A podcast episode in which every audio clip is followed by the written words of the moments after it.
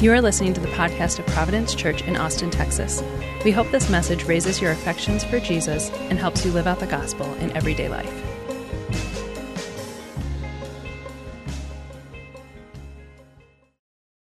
A couple of weeks ago, Karen Yang, who, who goes to Providence, uh, a lot of you know her, uh, she said something that's kind of stuck with me for uh, uh the, these two weeks. Uh, she was talking about her relationship with God, and she said this She said, I see God as my dad.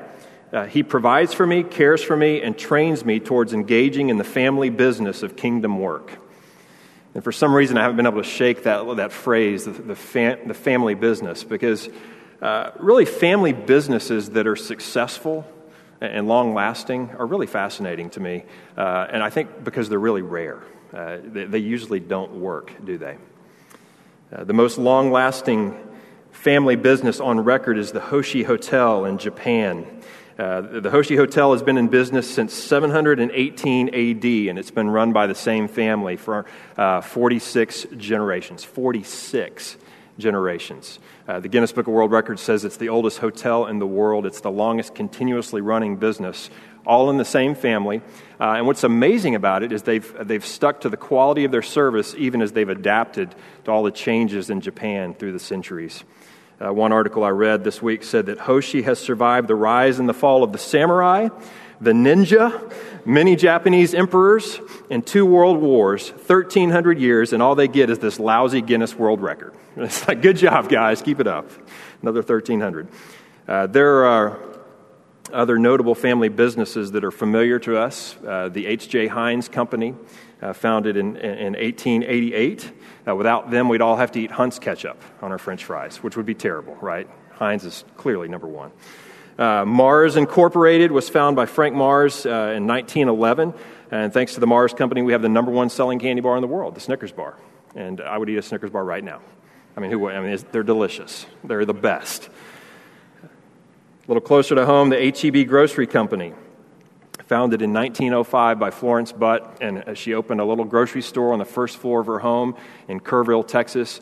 Uh, and that's grown, that one little store has grown to 300, more than 300 stores. And HEB is awesome, isn't it? It's so good. It's such a great company, and it's a family business. In fact, Florence's grandson, Charles, is, you know, he started uh, as a bag boy at HEB when he was eight years old, and today he's the, the CEO uh, of HEB. Now, what is it that makes a family business successful? I read this article this week, and this is one thing I read. I thought it was interesting. A successful family business is one that recognizes the strengths and weaknesses of its family members and makes sure everyone is involved in providing input in day to day activities. Most importantly, a family business has the best chance of succeeding when family members believe in the product if future generations don't have an interest in the family business, they won't possess the original passion that initially built the company. Sounds like the church, doesn't it? Like for the church to work like it's supposed to, everyone's got to be involved. Everyone's got to be aware of their strengths and weaknesses in contributing. Everyone's got to believe in the product. And everyone's going to pass on to the next generation their passion for that product. We are nearing the end of the book of Romans, which we've so enjoyed and spent a lot of time in. And today we come to what seems to be a little family business section uh, in Romans. Uh, remember the first 11 chapters of Romans, we've gotten the content of the gospel unpacked for us in just a, a comprehensive way. In the content of the gospel, the gospel is just the good news that everyone who has faith in Jesus Christ is reconciled to God, brought into his family. But not only that, God also promises to change us so that we begin more and more to look like a member of the family, so that we start to look like our dad, so that we start to look like our big brother, Jesus. That's chapter 1 through 11. The content. Chapter 12 through 14, we started looking at the community of the gospel. In other words, once we're brought into the family of God, God actually begins to change the way that we relate to each other, and He forms a new type of community which is based on self giving love. And today we're going to look at uh, what we would call the cause of the gospel, or the mission of the gospel. In other words, now that we're a part of the family, what are we to be about? What's our purpose? What's our mission? Karen uh, Yang said, God is my dad, and he provides for me, and he cares for me. But that's not the ending point of the Christian life, is it? Like, we don't say, oh, well, I've got my inheritance squared away, so I'm good. I'm just going to wait this thing out. God also trains us and employs us in the family business, and it's our great privilege to be employed in this family business of gospel ministry. And so the question is how do we follow our Father? How do we follow our big brother Jesus in the family business? What does it look like? And I think here in Romans 15, we get a little bit of a clue because Paul tells us something about his own ministry, uh, his own mission, which I think clues us in a little bit to the nature uh, of, of the mission of God. Because Paul's ministry was just an extension of Jesus' ministry. So we need to look at some things he says about it.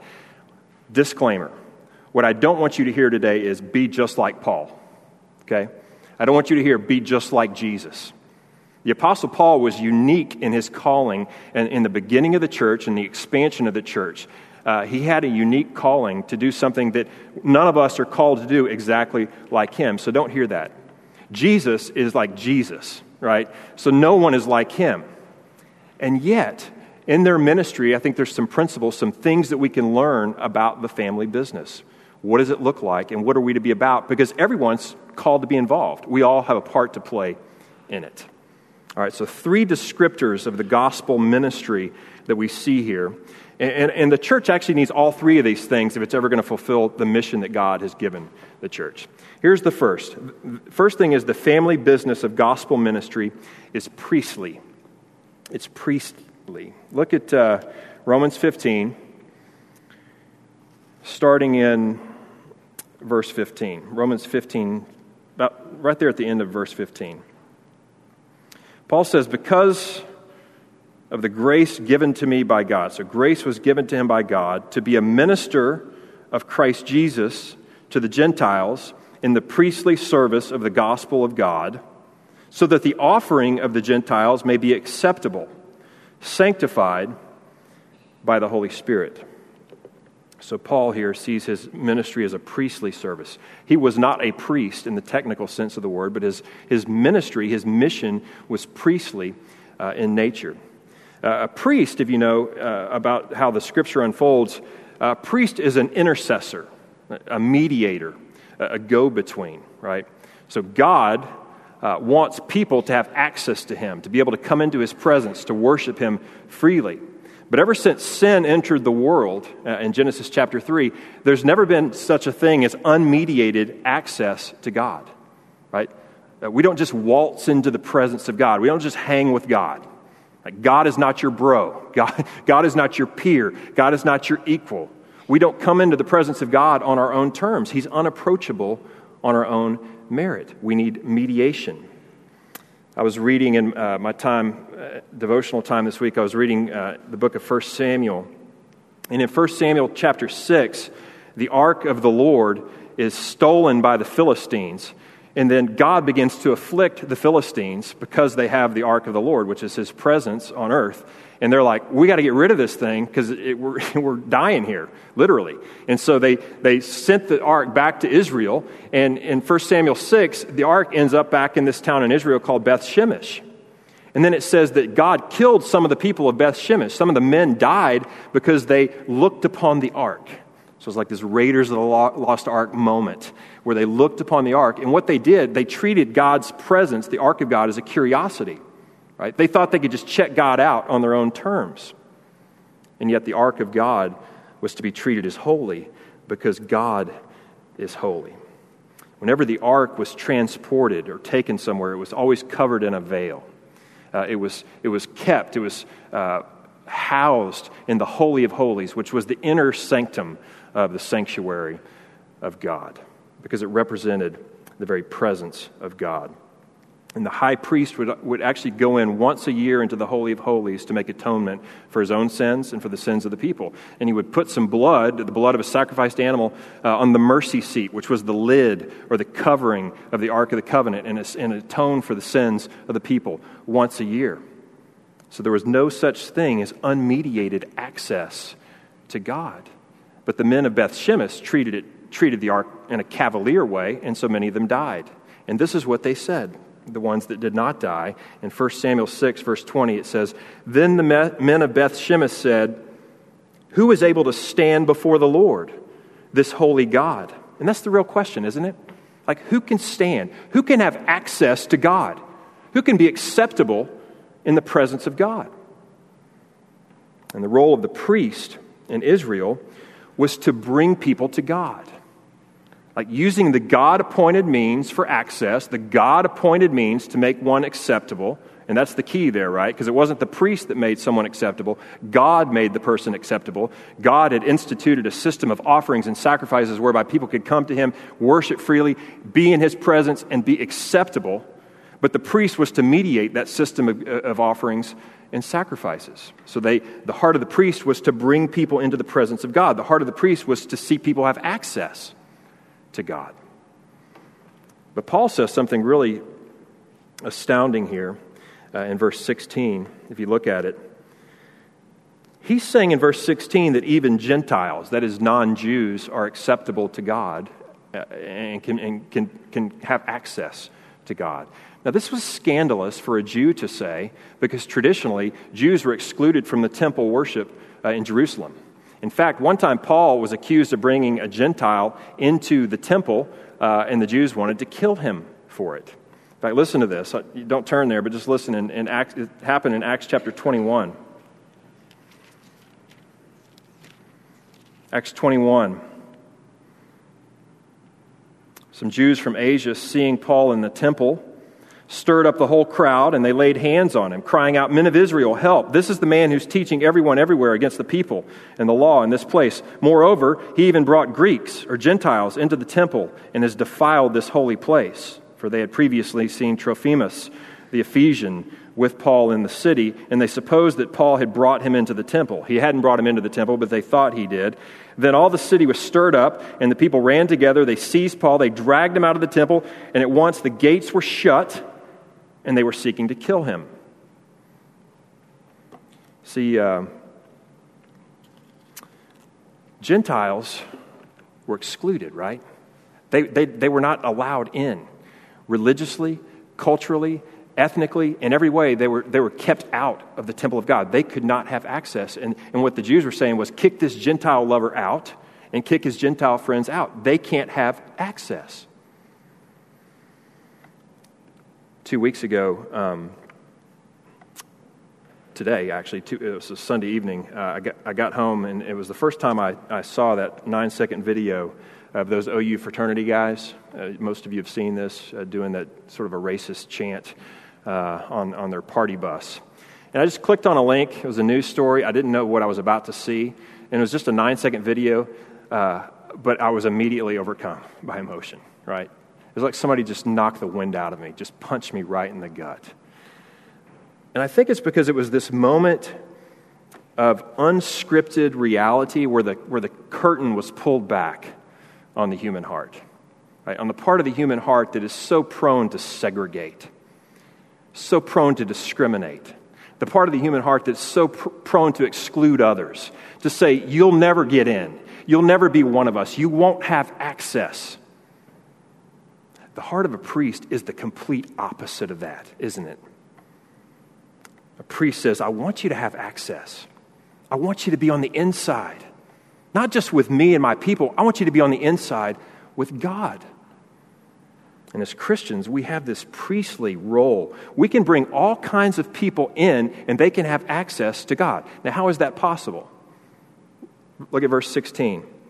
Paul says, in verse 16 that he is in the priestly service of the gospel of God. In other words, he's mediating the gospel. The gospel is the God appointed means by which someone can be made access, or, uh, acceptable uh, to God. That's how Gentiles can be made acceptable. It's the good news about Jesus. Hebrews chapter 9, listen to the gospel. When Christ appeared as high priest, he entered once for all into the holy places, not by means of the blood of goats and calves, but by means of his own blood, thus securing eternal redemption. And so the gospel tells us that Jesus was not only the priest, he was the sacrifice. He, he entered in and gave himself. He spilled his own blood that we might have eternal redemption, that all types of people from all times could be acceptable to him, would have access to him. So, part of being in the family business of gospel ministry is that we would mediate the message of Christ's sacrifice, that we would be a go between, that we'd be an intercessor, that we'd be a priest of sorts. The Apostle Peter says that if you are a Christian, you're part of a royal priesthood. And that's kind of a big deal. It's pretty awesome. It's a high privilege. So let me ask you do you have a priestly heart? Like, do you have a heart to bring people to God? I mean, who do you know in your life that is not yet a worshiper of God? Do you intercede for them by praying for them? Do you invite them in in some way? Do you invite them into your home, into your life, into your friend group, into your church community, into your GC, into conversation about Jesus? The family business of gospel ministry is priestly, inviting others in. But that's not all it is, uh, it's also prophetic. Look at verse 18. It's prophetic. If the role of the priest is to bring people to God, you could say that the role of the prophet is to bring God to the people, right? So the priestly role is intercessory, uh, uh, the, the, the, prophetic role is proclamational. Something is being proclaimed so that the people can know God and His Word and His promises and His character and, and ultimately put their faith in God. The priest was to be the mouthpiece of God. A priest is never called to speak their own words, they're, they're, they're called to speak God's Word. A priest was never called to promote their own opinion, their own ministry, but God's ministry, God's Word. There's no, there's no such thing as like Elijah Ministries International, right? Like Jeremiah.com. This is not the way the prophet was uh, to, to, to operate. The prophet was to speak the very word of God. And the reason was because people needed God. The people didn't need the prophet, they needed the God of the prophet. So they were to be at 100% about God and, and empowered by God. Now, Paul says the family business uh, of the gospel ministry is prophetic in nature. Look at verse 18. Look what he says about it. He says, For I will not venture to speak of anything except what Christ has accomplished through me. So he presents himself as an instrument in the hands of Jesus. And he says, Really, the only thing worth talking about here, the only thing of value in my ministry is what Christ is, is accomplishing through me. Like Christ is the agent, Christ is the initiator, and, and, and the, the value of ministry that I'm doing only comes as Christ does it through me. This is not the Apostle Paul enterprises. It's, it's Jesus the Son family business, right? And so he's speaking the word of Jesus. Paul is merely employed in the family business. Now, what is the goal of this ministry? Look at verse 18 again. If I can find it. Except what Christ has accomplished through me to bring the Gentiles to obedience. This is the goal of the family ministry. Or as in Romans 1 5, it says, to call the Gentiles to the obedience that comes uh, from faith. In other words, to, to introduce those who don't know God, trust God, and obey God to God so they can know God, trust God, and obey God.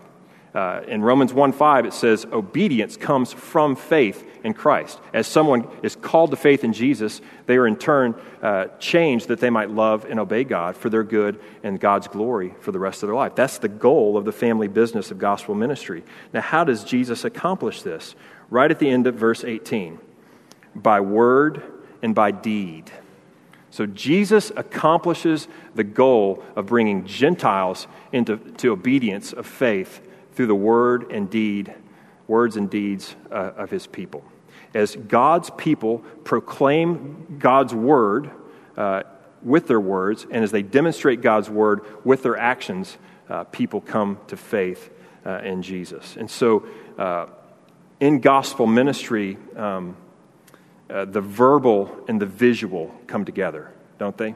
Uh, so that people uh, can, can not only hear God's word, but they can see God's word lived out. And this is exactly how Jesus ministered. Uh, Jesus was always proclaiming things about the kingdom, but he was also, also demonstrating the values of the kingdom with his actions. Matthew 9 35. Jesus went through all the towns and villages, teaching in their synagogues, proclaiming the gospel of the kingdom but he was also doing something else. He was healing every disease and sickness, he was demonstrating compassion. This was the ministry of a prophet, proclaiming God's word and demonstrating God's word through actions and deeds. So, as Christ's followers, we always are to hold word and deed together, right? We can't just say God is compassionate and never demonstrate compassion in our lives, never enter into the pain of the world. On the other hand, we can't just do deeds of mercy, but never talk about our merciful God, who is the source of all mercy. Otherwise, people will never come to know uh, this God. Word and deed are held together in this prophetic ministry.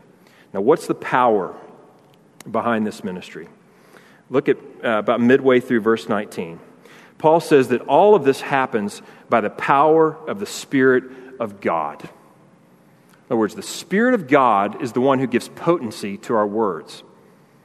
The Spirit of God is the one who enables our good deeds, who gives us the vigor that we need to live like Jesus lived. And I was trying to summarize this in my own words this week. This is what I came up with. The Spirit of God communicates the Word of God and demonstrates the works of God through the people of God in order to bring people or bring people to faith in the Son of God. Isn't that amazing? You see how the Father, Son, and Spirit are all involved in the prophetic ministry, gospel ministry of bringing people to faith in Him. And guess what? We are too. We are included in this Trinitarian mission to redeem the world. It's a high privilege that we get to participate with what the Father, the Son, and the Spirit are doing. We get to bring people to, we get to bring God out to people, which is a prophetic ministry. When I was uh, a student over here at UT, um, there was a group of folks that used to come out once a week uh, to the campus, and they would say that they had sort of a prophetic ministry. Uh, Brother Jed, Sister Cindy, uh, and there was a younger guy named uh, Brother Rick. And they would, uh, each week, they would come and they would stand right on the edge of campus, right on Guadalupe, uh, just across from the co op. and they would hold a Bible and signs with like really colorful flames on them, and, and they would yell at students as they walked by. And they would condemn students. and they would, they would, you know, tell girls that they were unchaste, yet they used not so nice words to describe that. Uh, and they would tell uh, guys that they were fornicators, and they let us know as we were on our way to class that we were also all on the way to hell.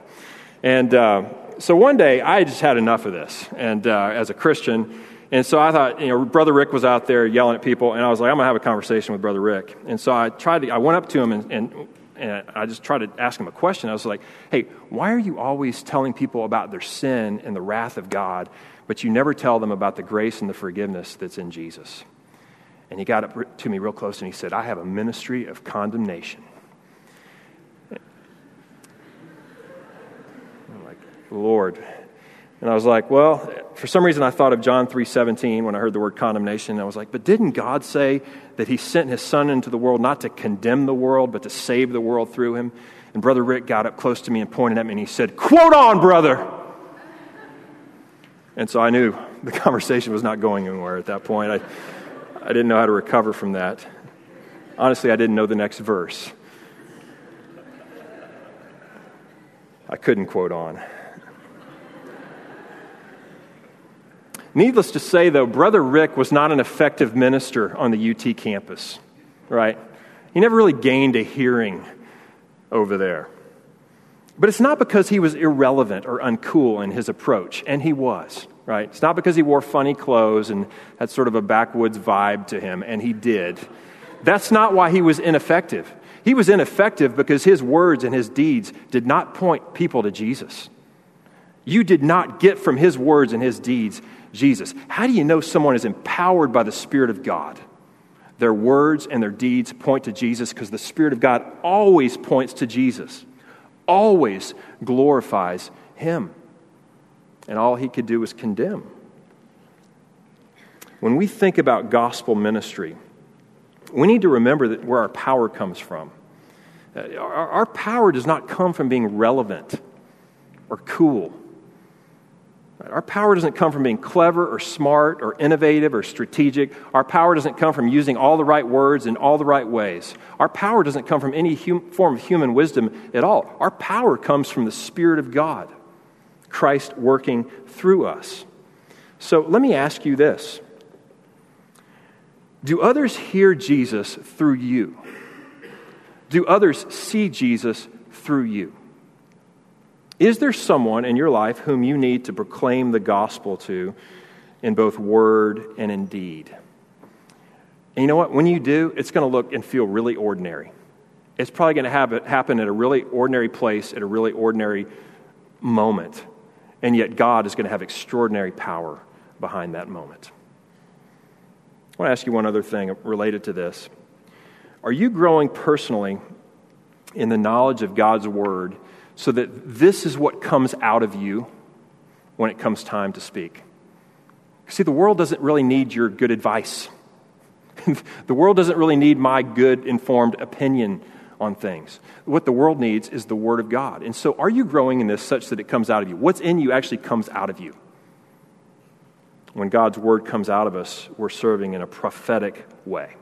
So, the family business, on the one hand, is priestly, meaning we bring people to God that they might have access. It's also prophetic, uh, meaning we bring God to people that they might know and understand God. And then, lastly, and I won't say as much about this last way, it's kingly. The family business of gospel ministry is kingly, or as John Stott likes to call it, it's pioneering, meaning it's always expanding, it's always taking new ground for the, for the kingdom of God, it's always reaching new communities, new cultures. This is nothing new. This is God's business plan from the very beginning, right? What, what, was the, what was the first thing he said to people in Genesis 1? Be fruitful and multiply and fill the earth with image bearers uh, of the king. So the business plan was always to spread the kingdom over the entire earth. Look at verse 19. Romans 15, verse 19, the second half of verse 19. Paul says, So from Jerusalem and all the way around to Illyricum, I have fulfilled the ministry of the gospel of Christ, and thus I make it my ambition to preach the gospel, not where Christ has already been named, lest I build on someone else's foundation. And so Paul uh, gets geographical uh, here. Uh, he, he says from Jerusalem all the way around to, to, to Illyricum. And so he, he paints this picture of this circuit around the Mediterranean region from the far southeast corner in Jerusalem all the way up to the far northwest corner in the city, little city called Illyricum and all the places in between.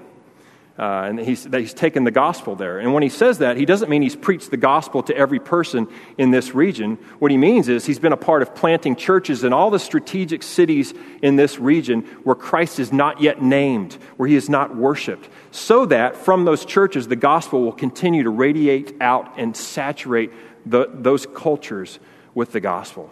Here's what I love, though. I love that he names specific cities because it means he's talking about actual people and actual cultures.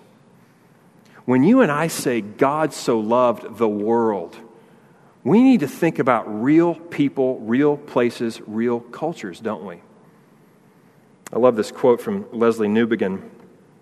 It's really helpful.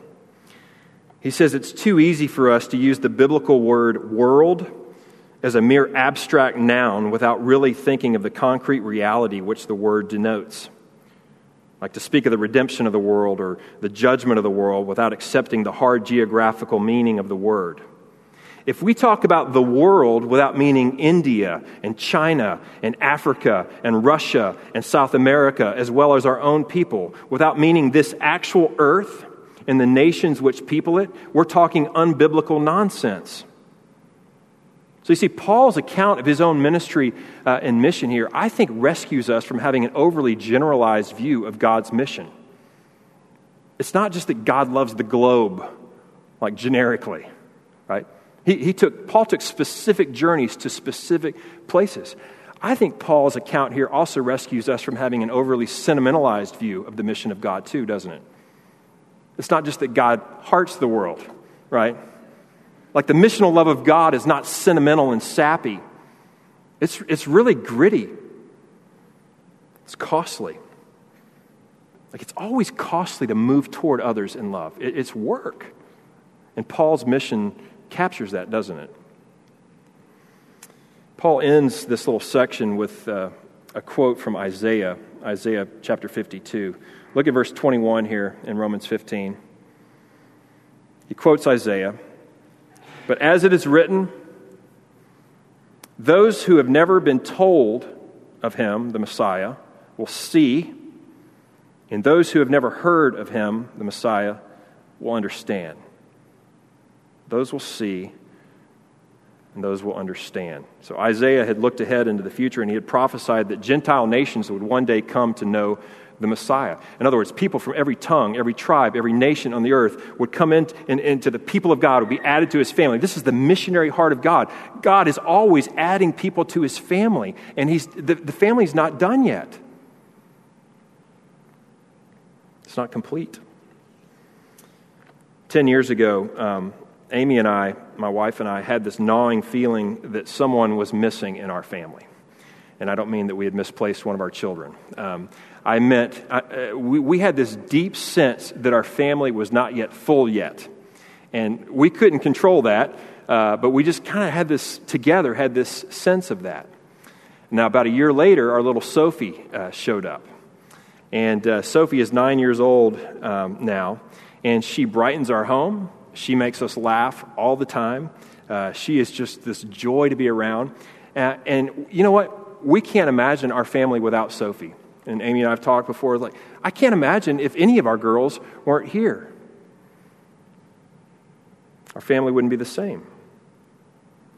Do you ever think about, do you ever have a deep sense that someone is missing from the family of God? That there are those out there that are not yet a part of the family of Christ, and our family is not complete without them. We're not full without them. And, and that one day, when they become a part of the family, we'll look back and say, I can't imagine our family without them. I can't imagine what it'd be like not having one of you sitting here. The heart of God wants to fill up his family. So let me ask you this Who are the people in your life that you need to move towards with the gospel so that they might see Jesus and understand Jesus? It might be people that are geographically and culturally near to you. It might be people that are geographically and culturally far away from you, and mission encompasses both those things. And it encompasses everything in between. It's some combo of those things. My next door neighbors are geographically near to me, they live right there. Uh, but they are culturally far from me because they grew up in India. Uh, they're from the country of India, and our experience of the world has been very different. And yet, God so loved the world. God loves real people. And the kingdom is always expanding to new communities and cultures uh, so that more and more people could come into the family. When we think about the family ministry, the, fa- the family business of gospel ministry, uh, I think we should, should realize that everyone is needed in that because every gift is needed in the church. Some of you are more priestly in your gifting. Uh, some of you are more prophetic and proclamational. Some of you are more kingly, more organizational, more pioneering. Uh, but, but, God, but Jesus wants to work through us corporately. He wants to work together through his body to carry out his mission. And we can rest in this Jesus is all those things perfectly. He's our great high priest, granting us access to God. He's our great prophet who explains and exposits and declares God to us. And he's our great king, ruling over us uh, in love. But even though he's perfect in all those things and he could fulfill the family business, he could complete his mission without us, you know what he says? I want to involve you guys. I want you to have a role. It's a great privilege that we get to be involved in the mission of God. Let's thank Him for that.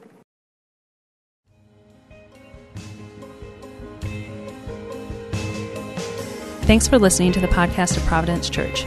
For more resources and info, visit us online at www.providenceaustin.com.